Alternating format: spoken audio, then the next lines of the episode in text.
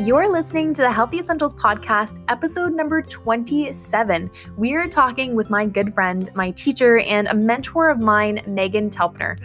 We are talking about living a life without labels, and Meghan is guiding us. So she is taking the world by storm with her passion for teaching others how to radically improve their health using whole foods cooked in the most nutritious ways possible. The best part is it's usually from the comfort of your own home.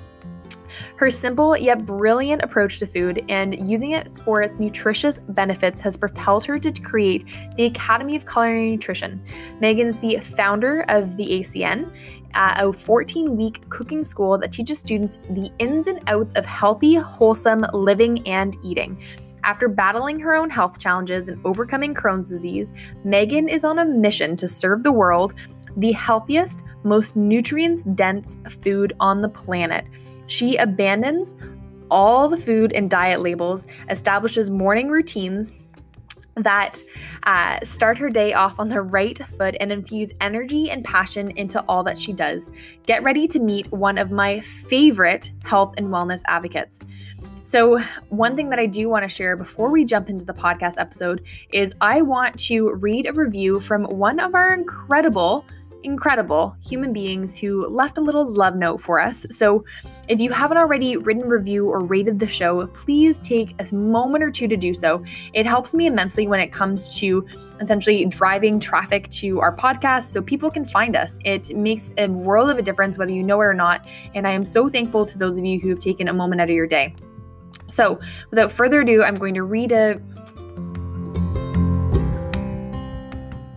podcast. My name is Lindsay. I'm your host, and today we are interviewing Meghan Telpner. She has been a teacher of mine for the last, I guess, three or four years since I went through the Academy of Culinary Nutrition. And I first picked up her book. Actually, my mom did in chapters, and uh, it was it was during the peak of my eating disorder at the time. We found the title Undiet. My mom was like, "Oh, what's this? Who's who's Meghan Telpner?" And then that's how we learned about you. So bringing you on the podcast today, Meghan, is not just an honor, but I am super excited to be interviewing a role model of mine and a teacher and uh, a fellow entrepreneur. So, welcome to the show. Thank you so much for having me. So, tell everyone a little bit about you, what you do, because I, oh, I'm amazed at how you do all of it. You are a mom, a wife, a teacher, an entrepreneur, and you have the most beautiful baby with the full head of hair, Finn. Yeah, so tell us all about you. yeah, so I've been in the health field now for 12 years, which I think makes me a bit of an old timer. I don't know when that happened, but yeah, I started um, back in 2006. I was diagnosed with Crohn's disease, which I was told was incurable. So it's actually been, as we're talking, exactly 13 years since I was diagnosed. And that was what propelled me from fashion and advertising, which is where I was working, into the health field. So I went back to school to study nutrition. Um, well, first I healed myself, then went back to school to figure out what I'd actually done. And that you can transform your life by changing how you interact and, and eat food and approach diet and lifestyle was like this revolutionary concept to me. And I couldn't figure out why in, in the years I'd been suffering with illness, no one had explained this to me or told me how or told me what to eat or even asked me what I was eating. And that was really what inspired sort of the first iteration of my business, which was to teach small group cooking classes. I wanted to build a community around good food with like minded people and just have a really positive spin on the healthy lifestyle. Um, and that evolved to where um, I was getting asked to put my classes online and the technology wasn't there yet. I actually just saw a screen, I had like a Facebook memory of 2011. We tried to do our first live stream class that required like an entire crew and all this expensive equipment. Like that was how you do live stream video just like six or seven years ago. Um, and so then we slowly started transitioning things to an online platform and I had a long term plan to um, have a baby and knew that when I had a child, I didn't want to be working evenings and weekends anymore. And so that was sort of a big motivator for both scaling my business and then bringing it online. And yeah, we launched the Academy of Culinary Nutrition in 2014. I had my first book come out, Undiet, as you mentioned, came out a year yes. before in 2013.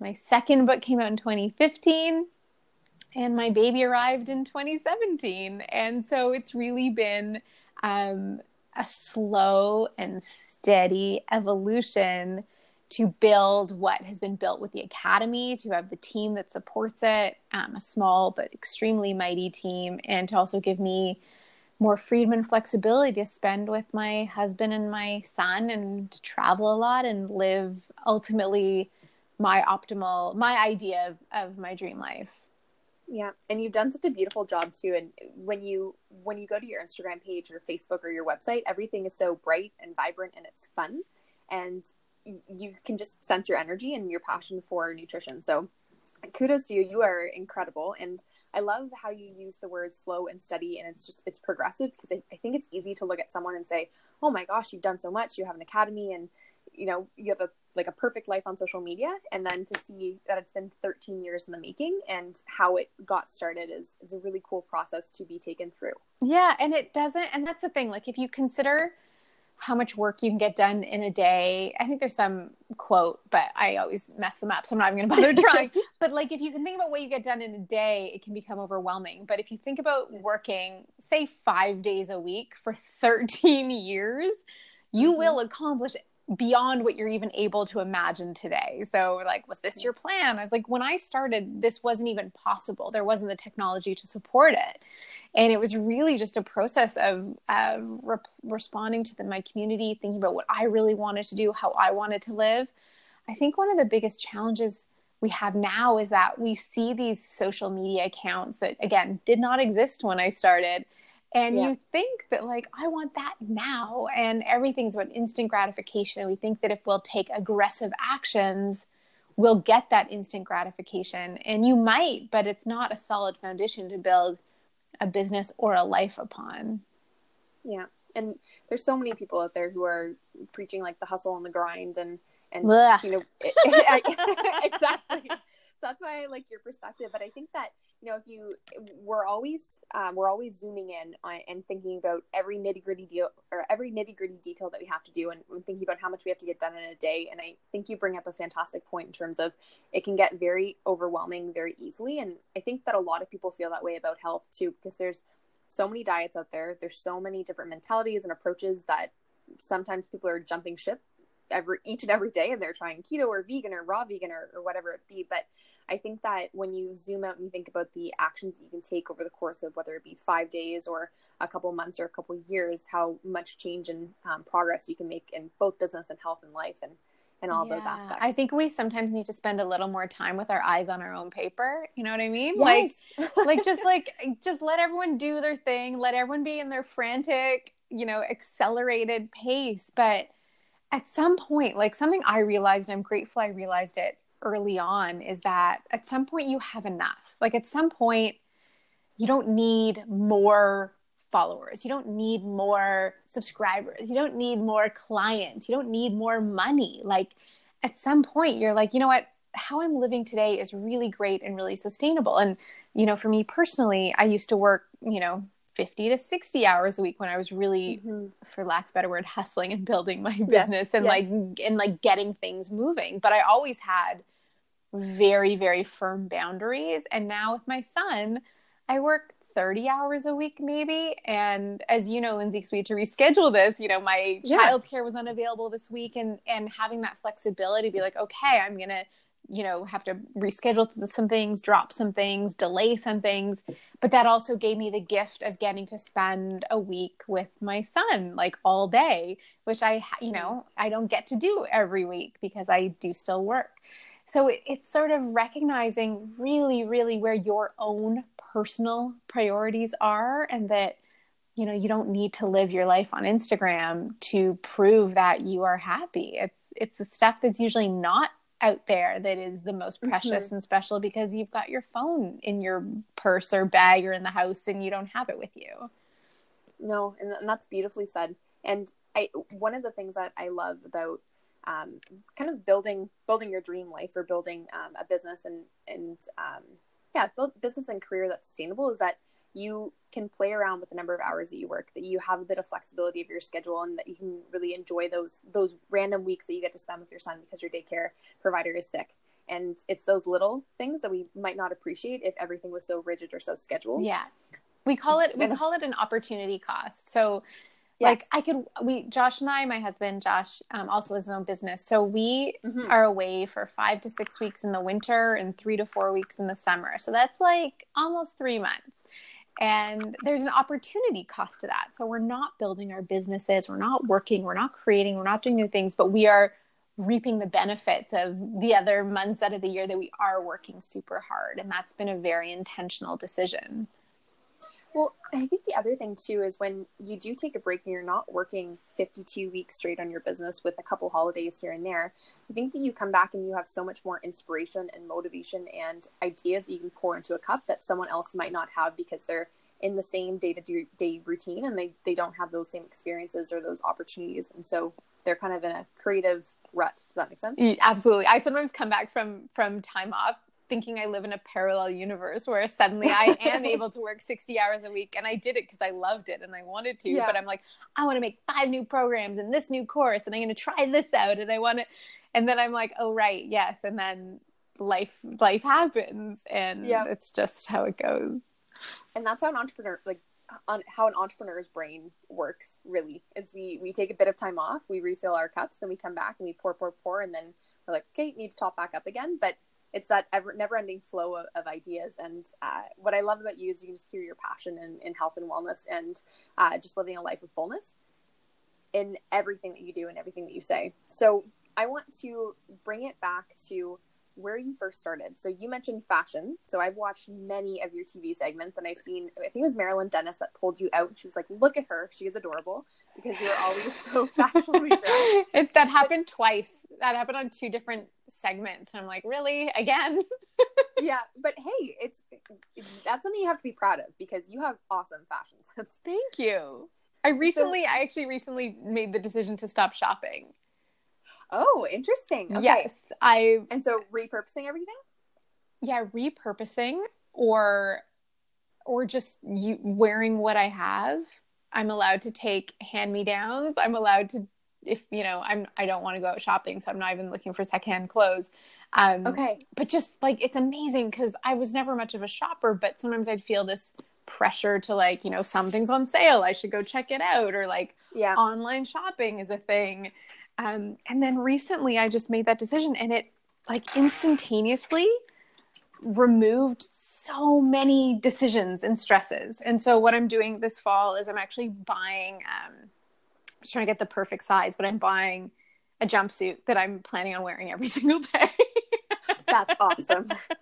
No, it's so convenient though. If I think back to high school and we had a uniform that we had to wear and it took out so much decision making um, and, and time out of the morning of what yeah. to wear and what to pair almost. And I was like, this is great. And got to throw on a big cozy knit sweater. Yeah. So that's, that's my plan. But yes, so I, I, and I loved the creative aspect of it. I loved fashion. I love combining textures and color and trying new things. And I love vintage and I love, I, you know, I love when I had the time, like, going through the racks and finding like great finds and I love that. Mm-hmm. Now it's just not a priority to me and that love of texture and color and creation I ended up channeling into recipe development. And it's you can see you can see it on your Instagram on your website. All of your recipes are are beautiful. And I was that's the exact tie that I was going to make was the texture, the color, um, and the variety, but the vibrancy in everything that you do. So you started in fitness or fitness, right? You started in fashion and then you migrated to food. Can you walk us through like, what happened at the very beginning stages? So you mentioned that you were diagnosed with Crohn's disease and that it was incurable and kind of go from there. Yeah. So I, I never actually ended up working in fashion. I ended up, um, what actually happened was through the course of being in a four year degree in fashion, I realized that maybe that's not where I wanted my focus to be, and I actually started a travel newsletter called it was called Chicks Abroad. Um, oh, I didn't know that. Yeah, and my intention was actually to just travel around the world and find sponsors to pay for my travel. And I built a website, and this was in 2002, and got some sponsors, and that was actually how I funded my travels. That actually ended up in me getting sick. Um, so I gotten all the sponsors and I had t-shirts printed and all this stuff and I went to Africa and that was when I developed the first symptoms of well early symptoms of Crohn's often similar to uh, irritable bowel syndrome.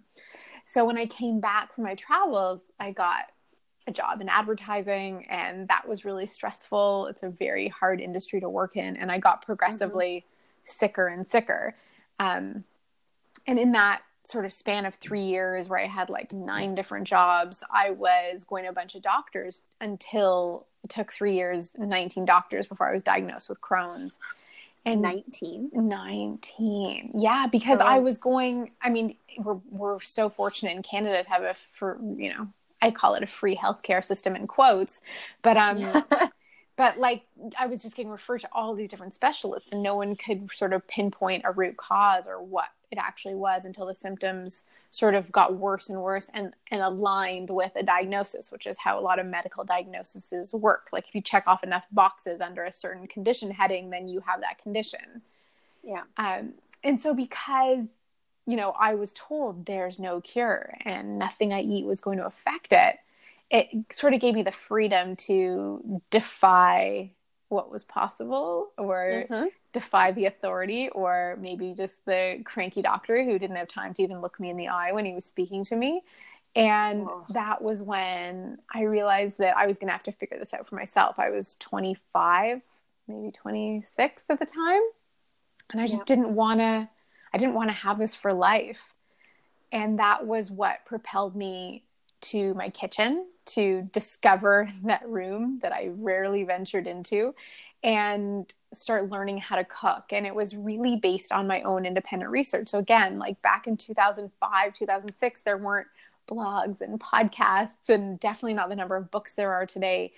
And it was like going to the library and researching inflammation and figuring out what foods could potentially exacerbate inflammatory conditions and what foods could help and i made these like handwritten lists of like yes foods and no foods and figured it out myself um, in conjunction with meditation and yoga and all these things i'd mocked back in my previous version yep. of myself um, and the cumulative effect of all these new practices basically um, calming down my nervous system and eating the food humans were intended to eat miraculously healed me. Um, and and then i because i had done what i would was told was impossible that was really what motivated me to go to nutrition school and learn what it was that i had actually achieved. Um, and it, it wasn't necessarily with the intention of running a business. I didn't really know how I was going to use it. I just knew that I needed that knowledge to enable my own healthy life for the rest of my life. Mm-hmm. And it's it's funny how that works in the sense of we always have to be our own detectives and figure out what's going on because it's yes we can go and see doctors and we typically get bounced around and it's unfortunate that that happens so frequently but at the end of the day we we have to be the ones that are responsible for our health and we have to do the extra digging and we have to do the time and the research and thankfully now that there's a lot more resources out there online it usually brings us back to where we first started and it's what we're putting in our body how we're thinking how we're feeling how we're moving um, and what we're doing right? Absolutely so I, I love when you when you answered it wasn't just your approach to food it was also meditation and lifestyle and it was it was a whole holistic approach. So i love uh, i love so much about you meghan. So after you healed yourself oh actually no let's go back for a second um, for someone say someone is, is brand new to the podcast and they're like crohn's disease what is that can you give them a brief rundown in terms of what crohn's disease is and what irritable bowel syndrome is and the difference between the two because it's easy to get a, a diagnosis for both mixed yeah, absolutely. So irritable bowel syndrome is is like really bad indigestion. Um, yep. typically, and this is from a holistic perspective again, the biggest triggers are stress and anxiety or mm-hmm. reactions to foods we're eating, most commonly gluten, dairy, sugar, alcohol, and caffeine. Um, and because of the gut brain axis, meaning that there's a direct connection to what goes on in our digestive tract, to what goes on in our mind and brain, um, what can happen is that uh, mental emotional stress can trigger a reaction in the gut and just you know as you think of it as a loop a reaction in the gut so if you have a food sensitivity that can totally cause a mental emotional break or increase anxiety. Um, so that's sort of the top level look at irritable bowel syndrome. You can contribute to it with things like candida or gut dysbiosis, so an imbalance yeah. in um, the microflora of the gut, and that can lead to leaky gut or basically in the simplified most simplified explanation is undigested food particles entering through the lining of the gut into your bloodstream and your body having a reaction against them. Yeah. So that's irritable bowel syndrome and that is what I was first diagnosed with. And they say that there's no there can be no symptoms. People can be diagnosed with Crohn's or colitis without any symptoms, but I believe the symptoms are one and the same. Um, some people will progress to have an inflammatory bowel disease, which is what Crohn's and colitis are, and both of those are autoimmune conditions. So, what mm-hmm. happens with those conditions is that, and again, simplified form, uh, food particles travel through that leaky gut, that that barrier in our gut that's supposed to be impermeable becomes permeable, and our body launches a, a defense against those food particles or foreign agents, um, but doesn't know when to stop. And so what happens is it starts confusing those foreign agents with our own tissue and starts raging a battle against our own tissue. And that's basically what an inflammatory or what an autoimmune disease is. And in the case of Crohn's and colitis, it's an it's a inflammatory reaction or an autoimmune reaction to the gut, to the digestive tract. In the case of say rheumatoid arthritis, it's a similar reaction but to the joints in the case of uh, multiple sclerosis, it's to the myelination in our nervous system. So the main difference is that with IBS, it could progress to Crohn's if you have those genetic markers, and there's a whole bunch of other factors that can contribute to the trigger of an autoimmune disease, um, or it can just be a temporary thing, like you're going through a stressful time in your life and it doesn't progress anywhere. So the basic difference is that irritable bowel is typically more minor. And then when it goes towards an inflammatory bowel disease like Crohn's and colitis, it can become more severe, more chronic, um, and cause more potentially devastating health impacts. Yeah. And I like the way that you describe that too. It's almost like a, our body is in a, a complete frenzy and a fight against itself, really. But um, now someone listening to this who might have a bit of gas or bloating or indigestion from say a spicy meal they uh, they're probably sitting back and being like so I don't have it that bad after all. right, right. And if you do have more extreme symptoms, you don't automatically have an autoimmune disease either. Like yeah. IBS can feel very, very severe when you're in it as well. But the best thing you can do if you are dealing with it is to determine the root cause. And there is always a cause. And most often it's a combination of, of stress and anxiety without the effective tools that you need as an individual to process that mm-hmm. stress and some sort of food sensitivity, which is why everything I do and everything we do with the Academy of Culinary Nutrition is gluten free, dairy free, processed sugar free, and obviously yeah. caffeine and alcohol free. We're not mixing up cocktails, but um, yep. it's because so often you get rid of those core things that are so highly reactive and the most common reactors in our diet. Um, and then oftentimes a lot of the primary concerns resolve themselves. Yeah, and, and that's where you have to start, right? Is is it's in the kitchen, it's looking at what you're doing on a daily basis because over over time that's cumulative.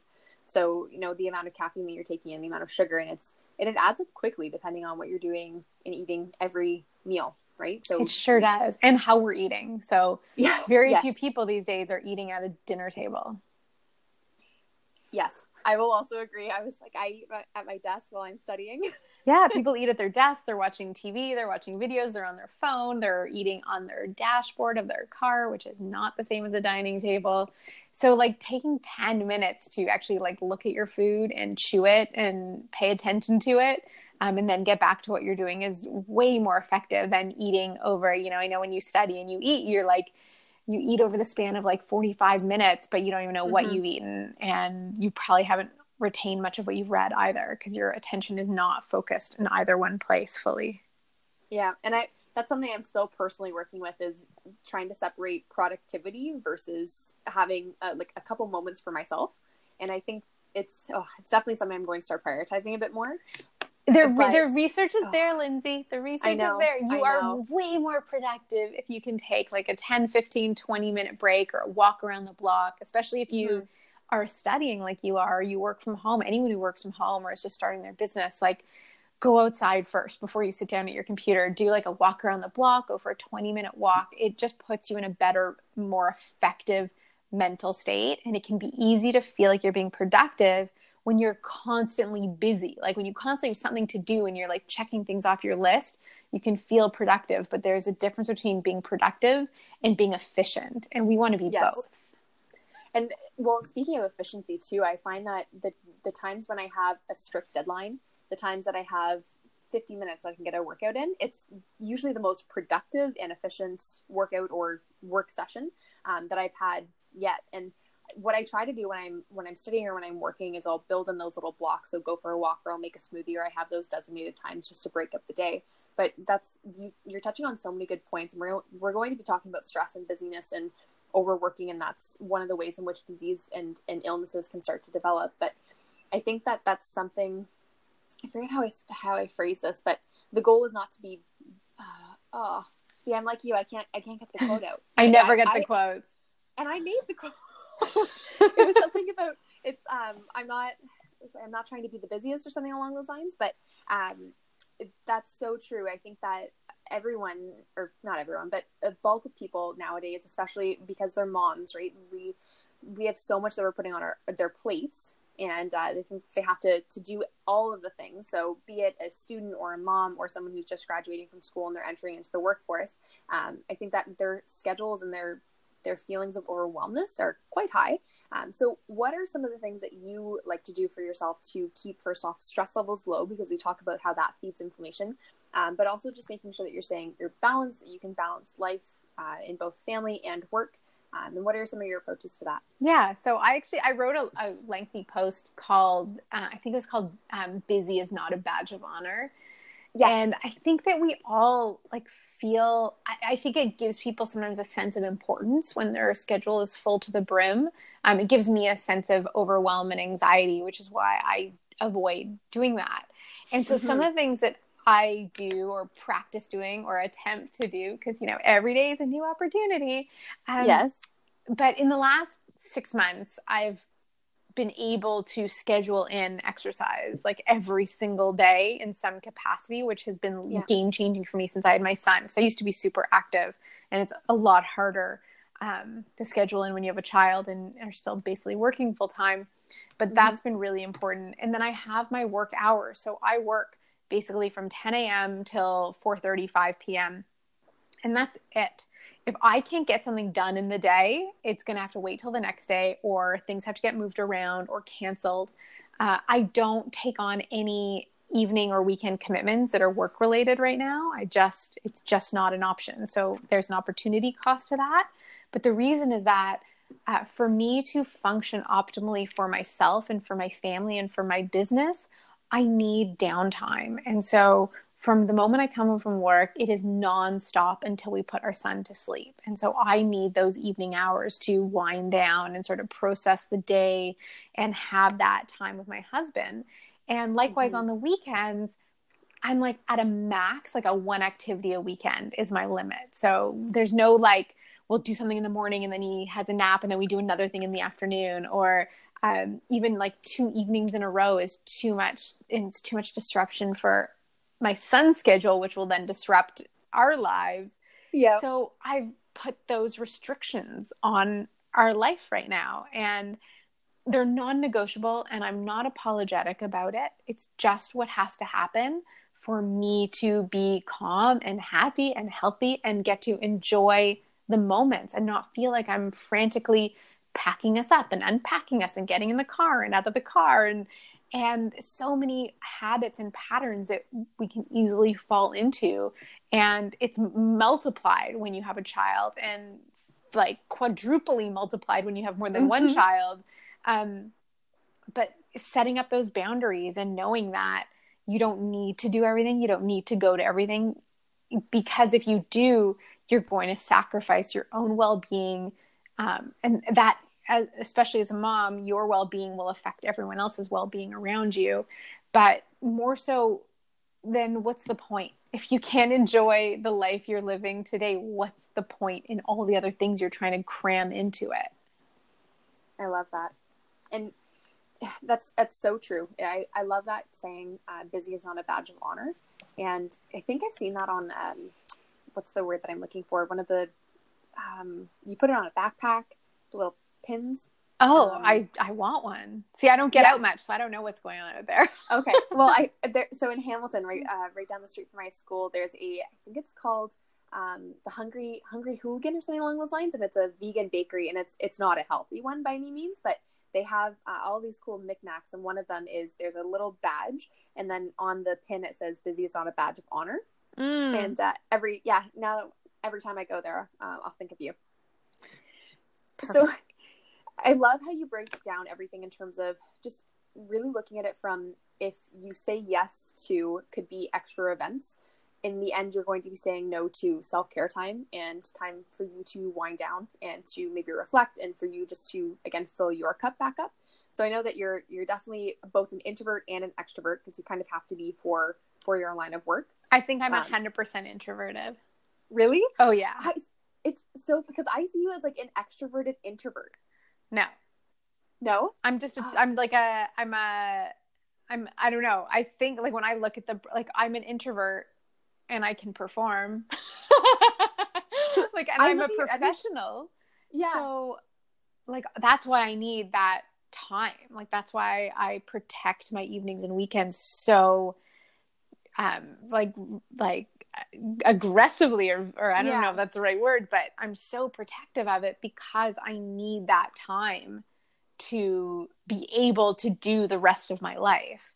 Um, Yeah. I can get on stage and I can do interviews like this, which I love. Like if if I ran into you on the street corner and you were like, "So it's a beautiful day today," and like we had to talk about the weather, like I'd be done. Like I'd have to go lie down. like I can't handle those types of conversations. I just I'm not interested. I have no time for it. I have no energy for that. Um, Yeah. But I do have the capacity as an introvert to still engage and share and, and be outgoing. Um, but I need to then be alone. Yeah, that's fair. And I, I was just thinking, I was like, she's so energetic. She like does all these presentations, but no, that's a really good point in terms of figuring out whether you're an introvert or an extrovert and what kind of time you need to yourself to recharge or to be around others Yeah. to recharge. and I'm also, like I said, like I'm also a professional. So, Yeah. you know, as exhausted as I could be, if I have a commitment, it's not about me. It's about the audience that's shown up or the people who are tuning in online from wherever they live. And so it's my job as a professional to deliver what they've come for. Yeah. And I love that. And I think that, yes, it's there's times where you have to be a professional regardless of how tired you are. And I am so thankful that you came on because I know that you are a busy girl, but you also have Finn is what under two. No, he's a- two and oh, two, two? months, and he is in the full expression of a two year old right now. Yep. what do they? So they call it terrible twos for a reason. We've tried, been trying to call it terrific twos, but he got mad at me at lunch and he was like trying to like sort of hit me a little. And I'm like, you can't Oh. hit me. But he was in his high chair and he kept saying, come closer because he wanted to like lash out at me. I'm like, nope, I'm over here. well, he's a character, but he. My favorite thing was the very first picture you posted of him. As soon as I saw it, I was like, "Yep, that's Josh's son for sure." The hair, his hair is incredible. his hair is incredible. Everyone gives Josh the credit, but I was the one with the hair as the kid. Josh's didn't grow in until much later. I think it's well, it, especially when Josh like brushes it out, and then Yeah. you guys have a family picture. I see the color from your hair, but I see the volume from his. yeah. and I there is no if if Finn ever got lost or separated from you guys in a market or something, I think it'd be very easy to match him to his parents. Yeah. Yeah. He's a he's a pretty solid mix. Well, now I want to delve in a little bit in terms of I want to backtrack a bit just to um, what you were eating when you first started, so you kind of heal from the inside out, and then I want to go into um, how you approach healthy living for your family and what are you cooking, what are like what are some of your routines to help help keep them kind of like on a schedule, but also make sure that they're getting the most nutrition uh, dense foods that they possibly can. So Yeah. if we can rewind a little bit back to when you first were diagnosed, you I know you said that you had a yes and a no list of foods, but what were some of the staples in your diet and what were some of the I guess um, healthier versions of, of snacks and meals that you used to love eating um, that didn't didn't like you much, but um, what were some of the ways that you could kind of alter them so that they could be um, adherent to your new protocol? Yeah, I think that like going through university, which is really when I first started cooking myself, it was like very standard but healthier food. Like I never ate mm-hmm. fast food. I didn't have soda. Like I, I didn't eat any of that junk food. I mean, but I ate a lot of like pasta sauce, like pasta and like jarred sauces. I did eat a lot of cereal, like like mm-hmm. cereal and milk and banana would be, you know, a gourmet meal. Um, but I also ate vegetables, but I also ate like muffins from the coffee shop. Um, so that was kind of how I ate, like pretty standard, but not as bad as processed meats and fast food and that kind of like microwave dinner kind of junk. Mm-hmm. Um, and so when I transitioned, it was not anything extraordinary. I basically just went to a unprocessed foods diet where you know the the usual of shopping the perimeter, um, cooking from whole unprocessed foods, and that was as far as it went. I cut out dairy and gluten and sugar and corn and as I said, alcohol, caffeine, um, and that was kind of it. And then just stuck with. I was eating chicken and fish, and I didn't really eat a lot of meat then. I ate some brown rice, so I switched from white rice to brown rice. I don't know whether it makes a difference. It, it doesn't. um, you know, I was trying to avoid raw food a lot when I was healing because I was seeing a Chinese mm-hmm. medicine doctor, and their sort of um, philosophy is to avoid raw food. So I was steaming vegetables that I was eating or roasting them, and that was kind of the extent of it. I was still I was eating oatmeal for breakfast. I was it wasn't anything extreme by any means. Uh, it's I'd say my diet is is more healthful now just because I know more now. Yeah. Uh, so it's evolved. You know, after nutrition school, I somehow came out of it thinking that a vegan diet was the absolute healthiest diet for me, and that did not serve me. Um, I was I'd never carried the label, but I was predominantly plant based and exclusively plant based for maybe two or three years, and then got a mouthful of cavities. I was holding extra weight. I was having trouble sleeping. I was having sort of more anxiety, nervousness. Uh, I was developing eczema on my skin, which I hadn't had in years, and realized that I had to make some changes. And that's when I added more animal based foods back into the diet um, very reluctantly. And it was very difficult uh, to make that switch back, but I did. And now I eat um, really a more of a paleo type diet. I eat a lot of vegetables mostly, and then mm-hmm. small amounts of animal based proteins, um, fish and eggs, uh, but still completely gluten dairy free. That's like a non negotiable. I still actually like a lot of sweeteners have crept in since I had my son. When I was pregnant, I didn't have any sugar at all but like honey and maple syrup sort of crept back in and like mm-hmm. homemade baked goods and in march i was just like done with all of it and ditched ditched all grains and sugar and and um, cleaned it up a little bit more just when my energy like i just was so tired that i was craving that kind of stuff all the time so with my son, what we sort of introduced food by food and we kept him off grains until he was over a year. He still has no idea what toast is. Um, I think he's had like a brown rice pasta maybe maybe twice in his okay. life.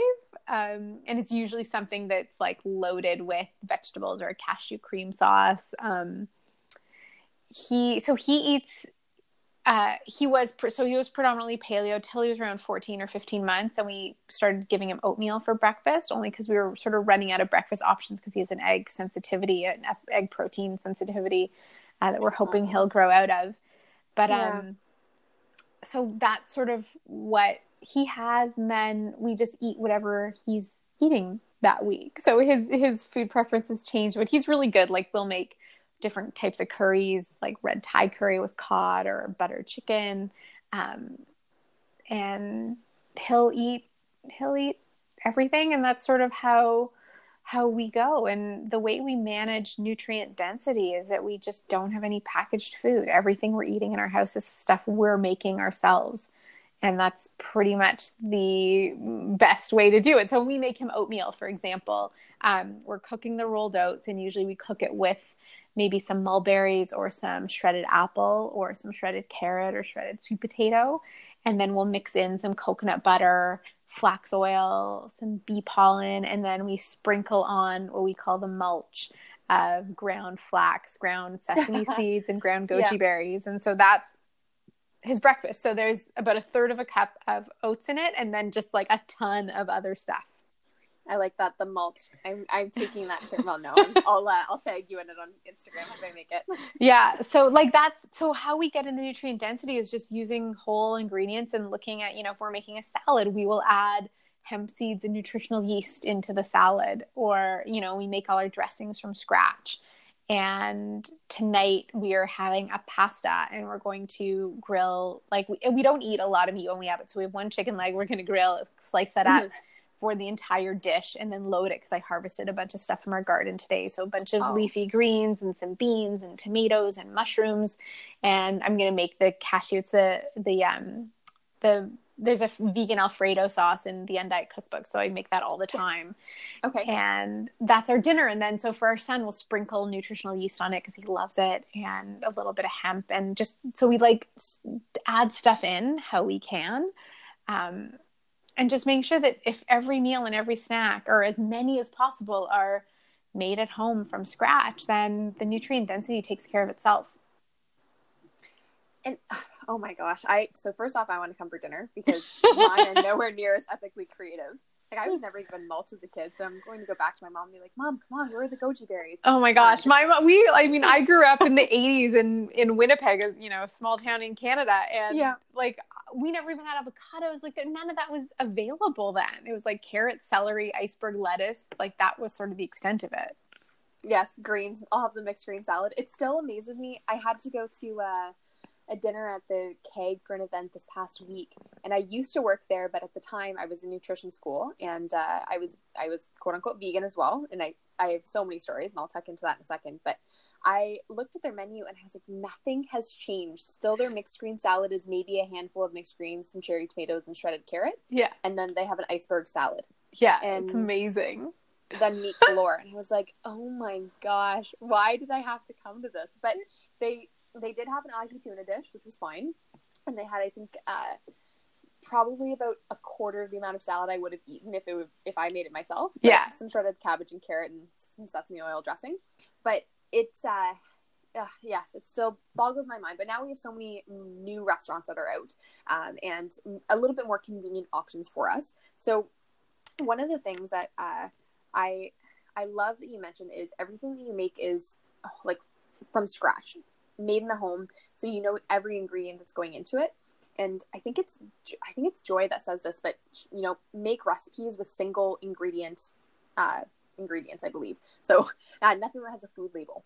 yeah And Yeah, and the same with mine. None of my none of my recipes in my cookbook, for example, there's no ingredients of the ingredients, and everything is available at the supermarket. So it's not. I mean, we buy some weird stuff, but uh, it's it's nothing that's extreme. It doesn't need to be extreme. But that's and that's every nutritionist's uh, love is buying the weird superfoods because other people might not try it, but they're like, it's delicious. Just try it, guys. Yeah, well, you know, it's not delicious no matter what. Is spirulina? You can't make Oh. spirulina delicious. I was just thinking about that. The only recipe I've been able to make, and it goes over really well with kids, is they're called green galaxy bites. So it's a, a base of, I think I used dates and pumpkin seeds and then spirulina. And then I put in some hemp and a couple other uh, ingredients, but they turned out green. I called them green Yeah. galaxy bites. You know what? And- They'd probably be more delicious if they didn't have spirulina in them. Probably. I, I I have actually one that's um that's cacao, goji berries, spirulina, and I think honey or something. I mean, if you put in enough dates or honey, anything can really taste good. But Yeah. yeah, Oh man. Well, and the other thing I laugh at too is um, you you probably heard the the whole um, spirulina has more protein per gram than any other meat protein out there, and I always counter it and say, you try taking a teaspoon or a tablespoon or anything more of spirulina, and I will pay to see that. I used to um, teach that. I used to teach that like spirulina is such an amazing source of protein. It just dissolves in water, so it's way less burden on your body than digesting a steak. And it's still true, Yep. but you still get more protein from the meat. That's just the fact of it. And yeah. And yes, spirulina can be a great and healthful addition. And if you are vegan, I hope you find a way to love it because it is such an easy way to get a concentration of protein, but it's a for me it's a hard food to eat, and I I believe that with whatever diet you choose, there has to be some joy in it. Yeah, I always I, the, I make the same face when I take spirulina uh, or mix it with water and drink it as I do when I try to swallow my magnesium powder before I go to bed. it's like that when I, when I open nose kind of yeah face. But um, yes, superfoods love absolutely love. One of the questions that I have for you is: say someone was they were in the position that you were when you first got started about this is 13 years ago so when you were first diagnosed say that they don't have the same medical diagnosis but they're just they're struggling with energy and they're not sleeping well they're feeling kind of like lethargic and could be having breakouts in skin so all of that the host of symptoms I know that there's a lot more resources out there now, but say they're listening to the podcast and they're like, I don't, I, I don't have time to make dressings from scratch and everything homemade. Where would you recommend that they start, and what are some easy implementable tips that they can take directly from this podcast episode and implement it for tonight's dinner, and then maybe in the next couple of weeks? Great question, Lindsay. so the the first you have to be honest about what you actually do and don't have time for. To make a salad dressing five minutes, so everyone has time to make their own salad dressing, and you should do it once a week and make enough for the whole week. And then the next week you can make a new flavor. Um, yes. It's just, and the reason why, I mean, you mentioned it, the reason why I'm stressing it is because it's such a great way to get those good essential fats in. So if you use a flax oil or a pumpkin seed oil as the base, um, then you're you know you're getting that dose in like a tablespoon or two with with almost every meal that you have a vegetable that you can put that over. Um, so what's most important often when someone is just feeling horrible is assuming that they have not yet cleaned up their diet it's just getting rid of the stuff that is bringing you down the stuff that's going to elevate and and drop your blood sugar level. It's going to cause adrenaline and cortisol spikes and drops. That's going to cause the long term both the acute short term and long term degenerative health conditions. So getting rid of refined flours refined sugar processed carbohydrate based foods is like a massive first step now, if someone is, say, feeling like that and they're on a vegan diet, then you need to change your diet. And yes. if for for you know ethical reasons you don't want to, um, then you have to get really, really smart about it and really, really careful about it. So, getting all your blood work done to check what your nutrient levels are, and then you would need to supplement. If someone is on a paleo diet and feeling really, really lousy, then maybe that diet's no longer serving you, and you need to maybe take a break from that and maybe try more of a vegan approach for a few weeks to sort of give your body a reset and get your bowels working really well with tons of fiber and not a lot of, of meat in there. Um, so, it, it has to be a, a very, very honest look at your life and what is working and what isn't working. And sometimes it's not even related to the diet. Um, that can that has to be addressed too. Um, exercise is the best thing you can do for your mental health. And exercise, I don't mean like doing a 100 day intensive workout program. I mean, you know, 20 to 30 minutes of movement optimally outside in nature every day is very, very powerful for your mood and your energy levels and your digestion um, and your skin and all those things. Yes.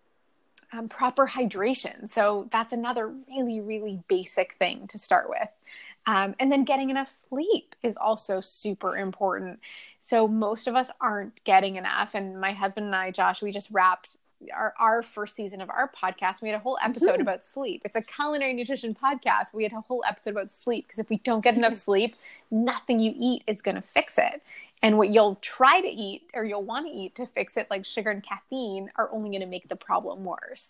Yes. So, in terms of like, so what should this person eat on a Friday night when you don't have a lot of time? I would say get some fresh vegetables, chop them up and make a salad roast or grill a piece of chicken or a piece of fish or a block of tofu and you want to season it maybe with the tofu like a little bit of avocado oil and some tamari and some toasted sesame seeds and so that you're actually just making a very basic whole food whole food meal from scratch um, that's the solution and it's not complicated and you don't need to be a chef. You don't need to have any culinary skills to do that. If you can read, you can follow a recipe.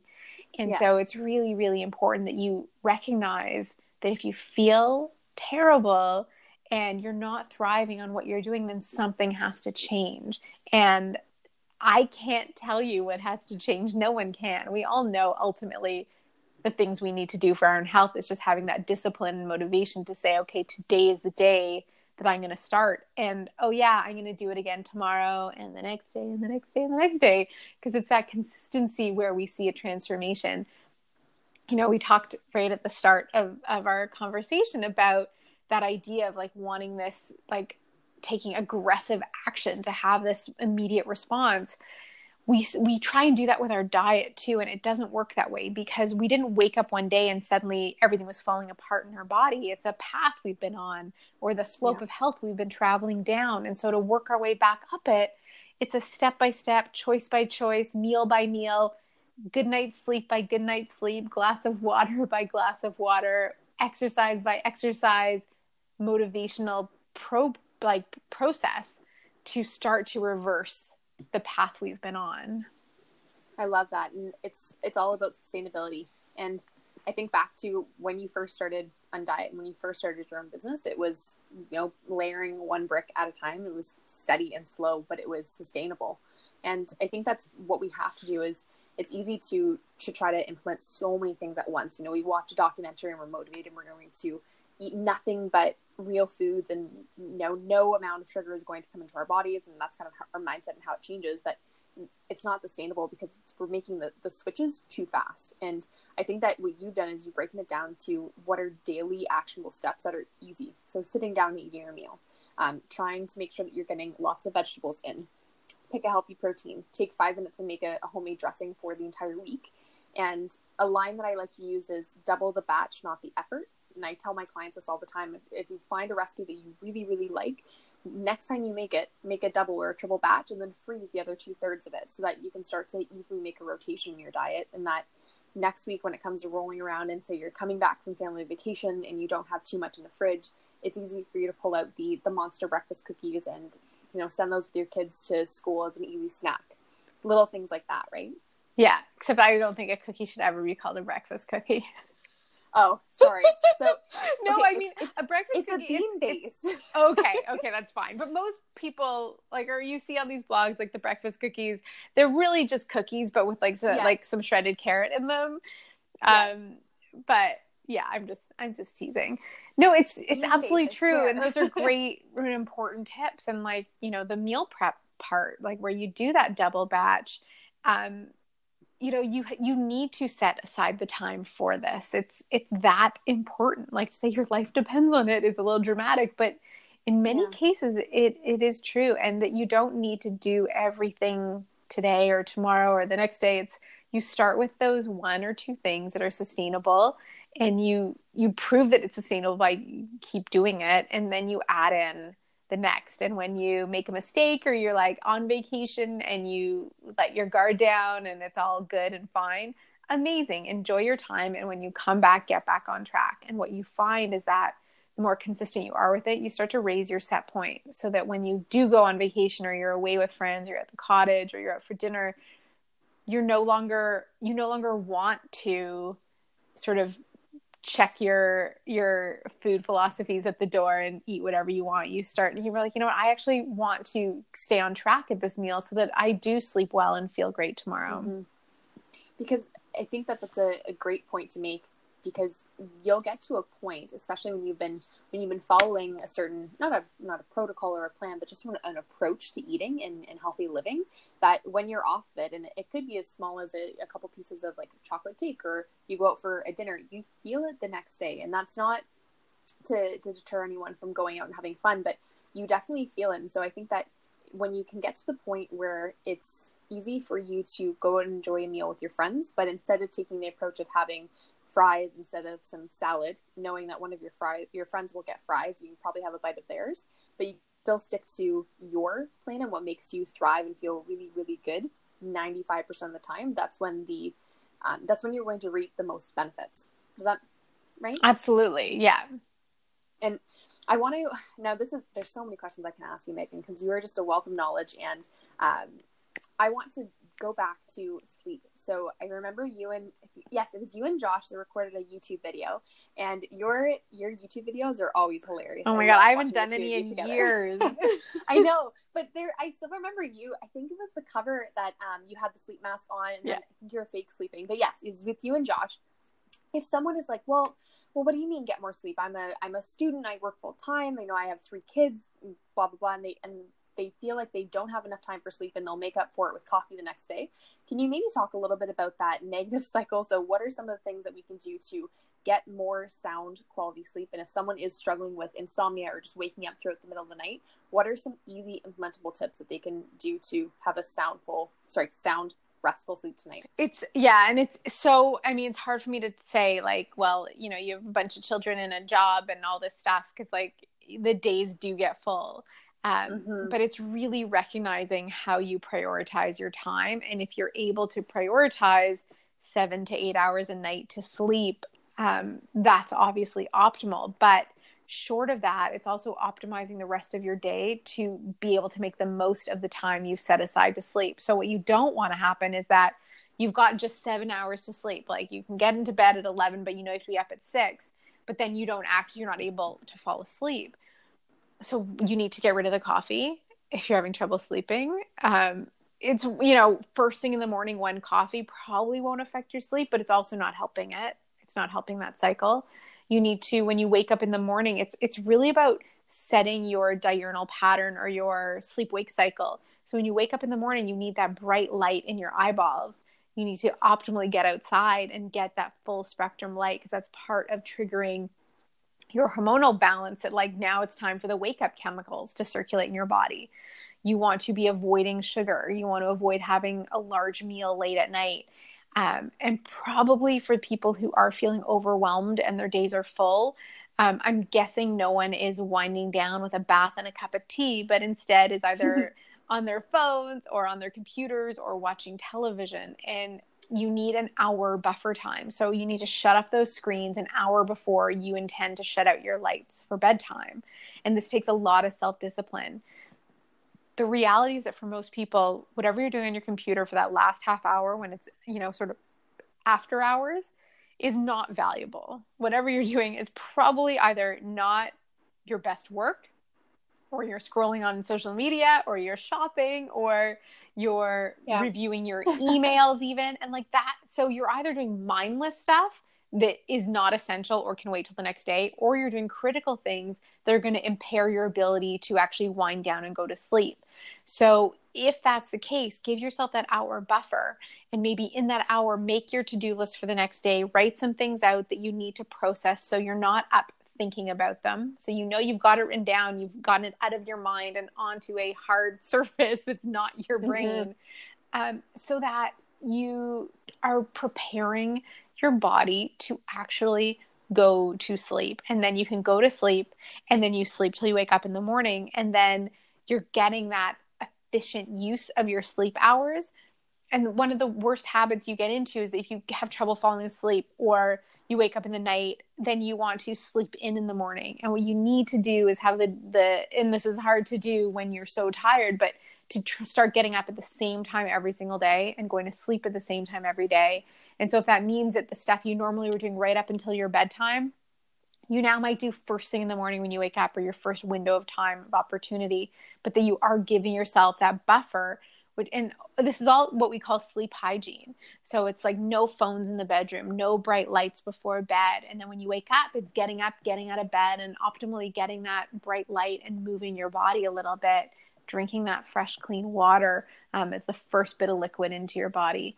So there's a lot that i just sort of spun through yeah. but so much of it has nothing to do with how busy you are in your day. It has to do with what you're doing the one hour before you're going to sleep. And that's a fantastic point because if I think about, for example, there's a couple nights where I might be working late in the evening or I'll be finishing client notes and I wake up and I'm tired the next day because I haven't been off my screens. I do have my blue light blocking glasses. However, as those are very sexy glasses too. they are sexy. Um, but I do wake up the next morning and I'm like, I'm lethargic, I'm tired, I don't want to get up. But the other thing I realize is that when when I go to do the same task first thing in the morning, it maybe takes me a quarter or a half the amount of time to do it with much more energy and thought into it um, versus just trying to finish it before the end of the night. And the other thing I found too is um, I've sometimes it works because I take my charger with me so often. But if I can put my charger in my actual desk and then I have to ensure that my laptop is on my desk for it to charge, it's easy for me to keep it outside of my bedroom. Same with my phone. And then when my alarm goes off, I have to physically get out of bed, yeah. wake up at the same time, and then turn the lights on. Yeah, and people so woke I, up. And everyone's like, "But I used an alarm for I use my phone for an alarm." But you can get like a travel alarm clock for ten dollars. So just do that. Mm-hmm.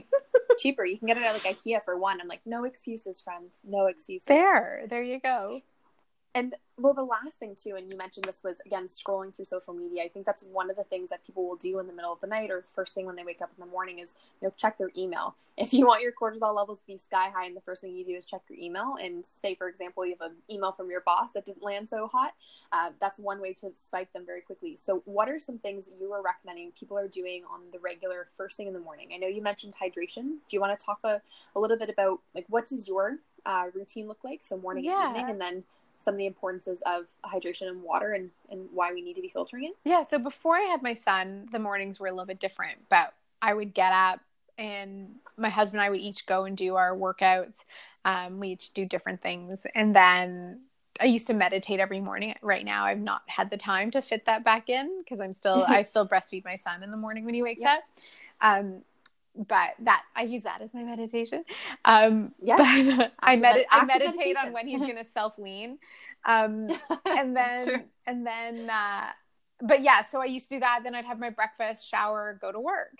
Um, now with our little one, the way we've worked it out is that my husband usually gets up a little bit earlier than than us, so he goes to the gym. Um, I wake up when my son wakes up. He usually gets up around 6.30, 6.45. So I'll get up with him.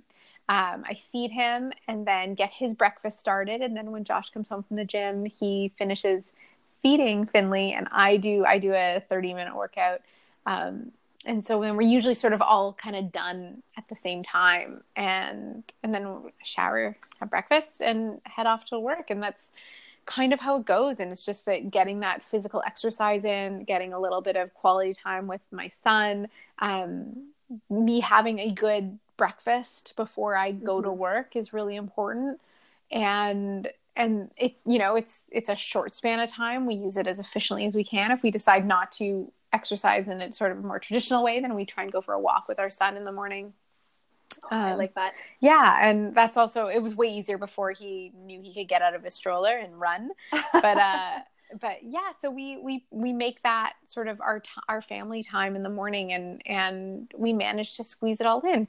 We also have designed our lives very intentionally, so we don't have long commutes to work, and it's obviously different if someone is getting up and has to you know get their kid ready for daycare and get in the car and then commute for an hour and a half to get to work.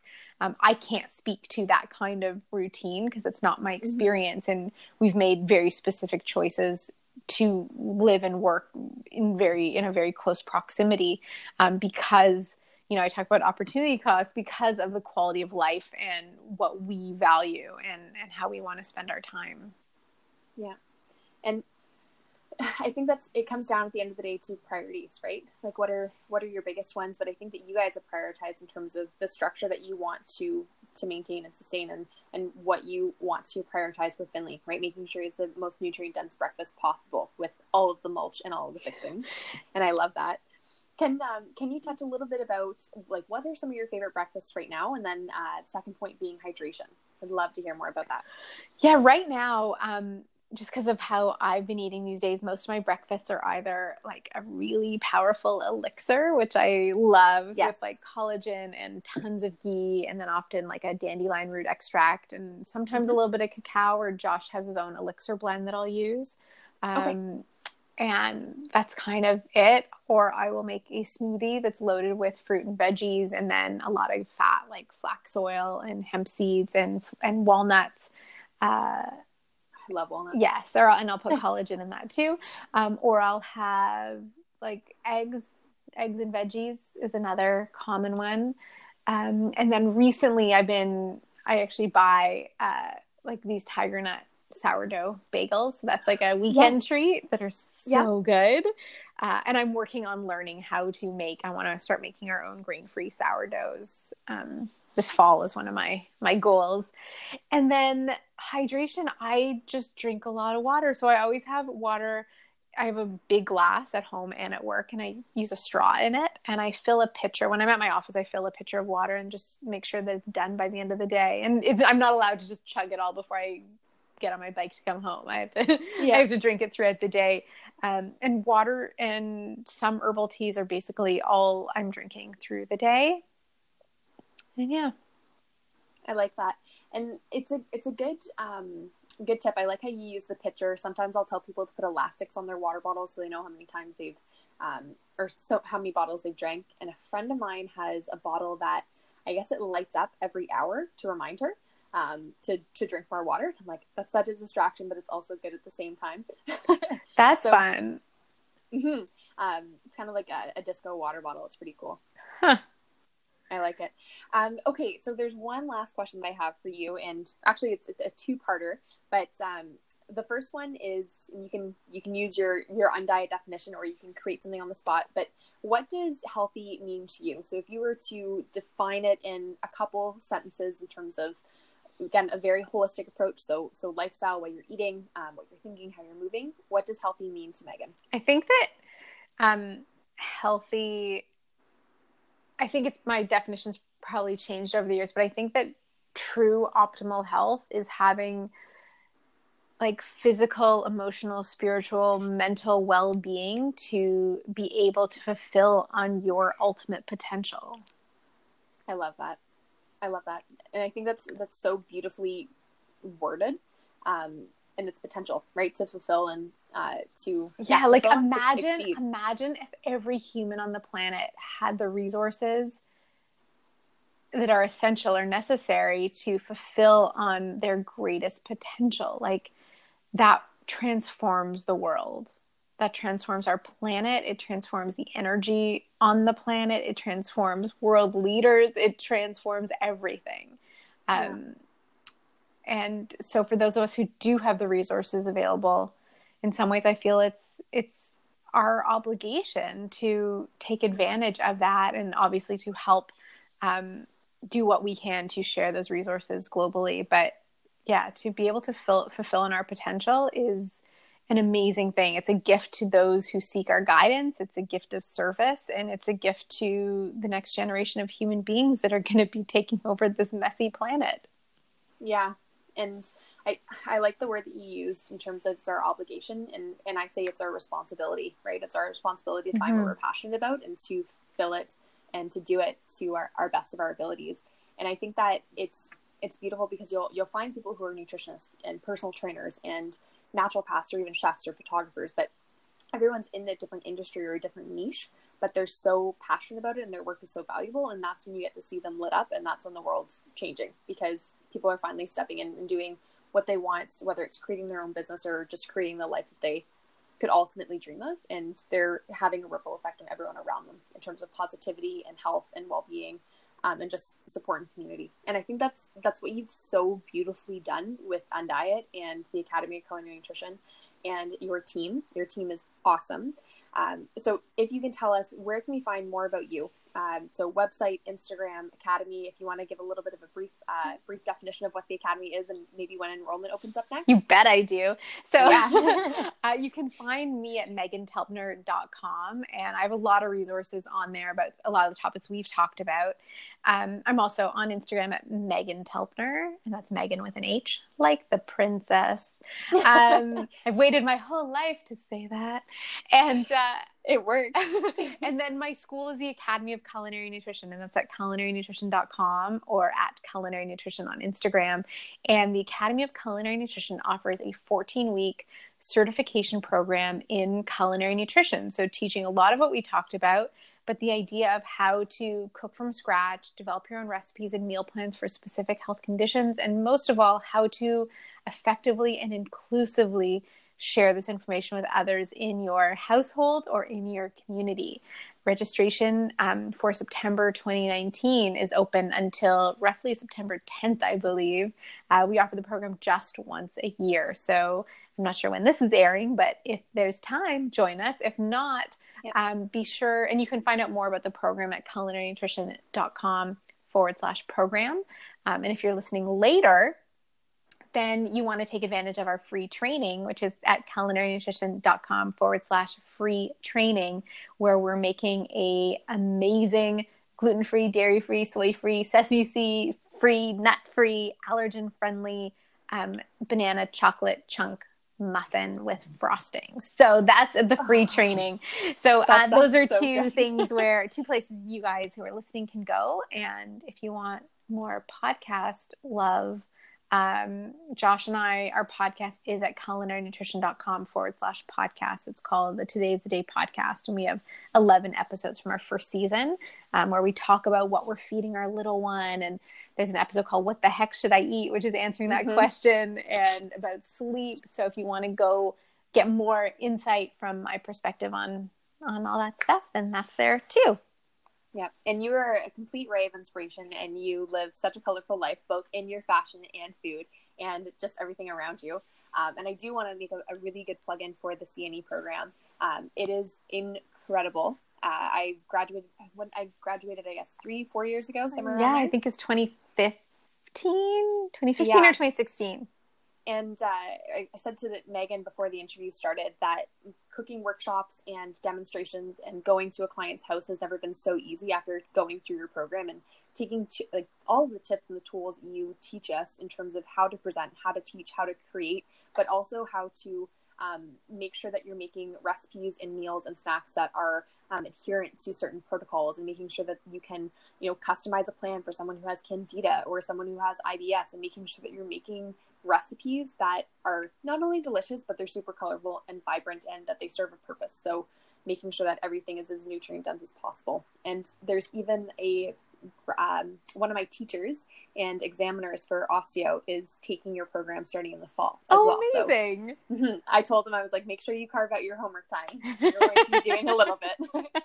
so yes. thank you, Meghan. You, like I said, you're a complete ray of sunshine. I was honored to have interviewed you today because I know how busy you are, but I also love the fact that you you make priority time for a little bit of creative work and when you were able to take the call and you you said yes to jumping on the podcast i have never been so elated to Aww. have such a yeah a, a, role model and a teacher and a mentor of mine because you have played such a, a key role in uh, bettering my health but also you're a daily inspiration for me as an entrepreneur to keep going um, and to see what's possible when you continue to put in the sustainable day-to-day actions um, over a period of time well since we've met you have put in that effort and it's been a delight to watch as your business and your skills and everything you're working on just continues to evolve and grow and I'm just honored that you joined us for the CNE program and are such a wonderful part of the special community that we have. And thank you for all the work you're doing to share this knowledge with everyone and help inspire health and those that seek your guidance.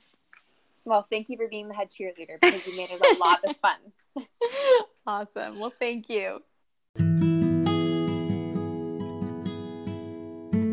Thank you so much for sticking around to the end of the episode and for tuning in. Meghan Telpner is an incredible human being, teacher, presenter, and just mom. She's an incredible friend and role model, and we can all learn so much more from her.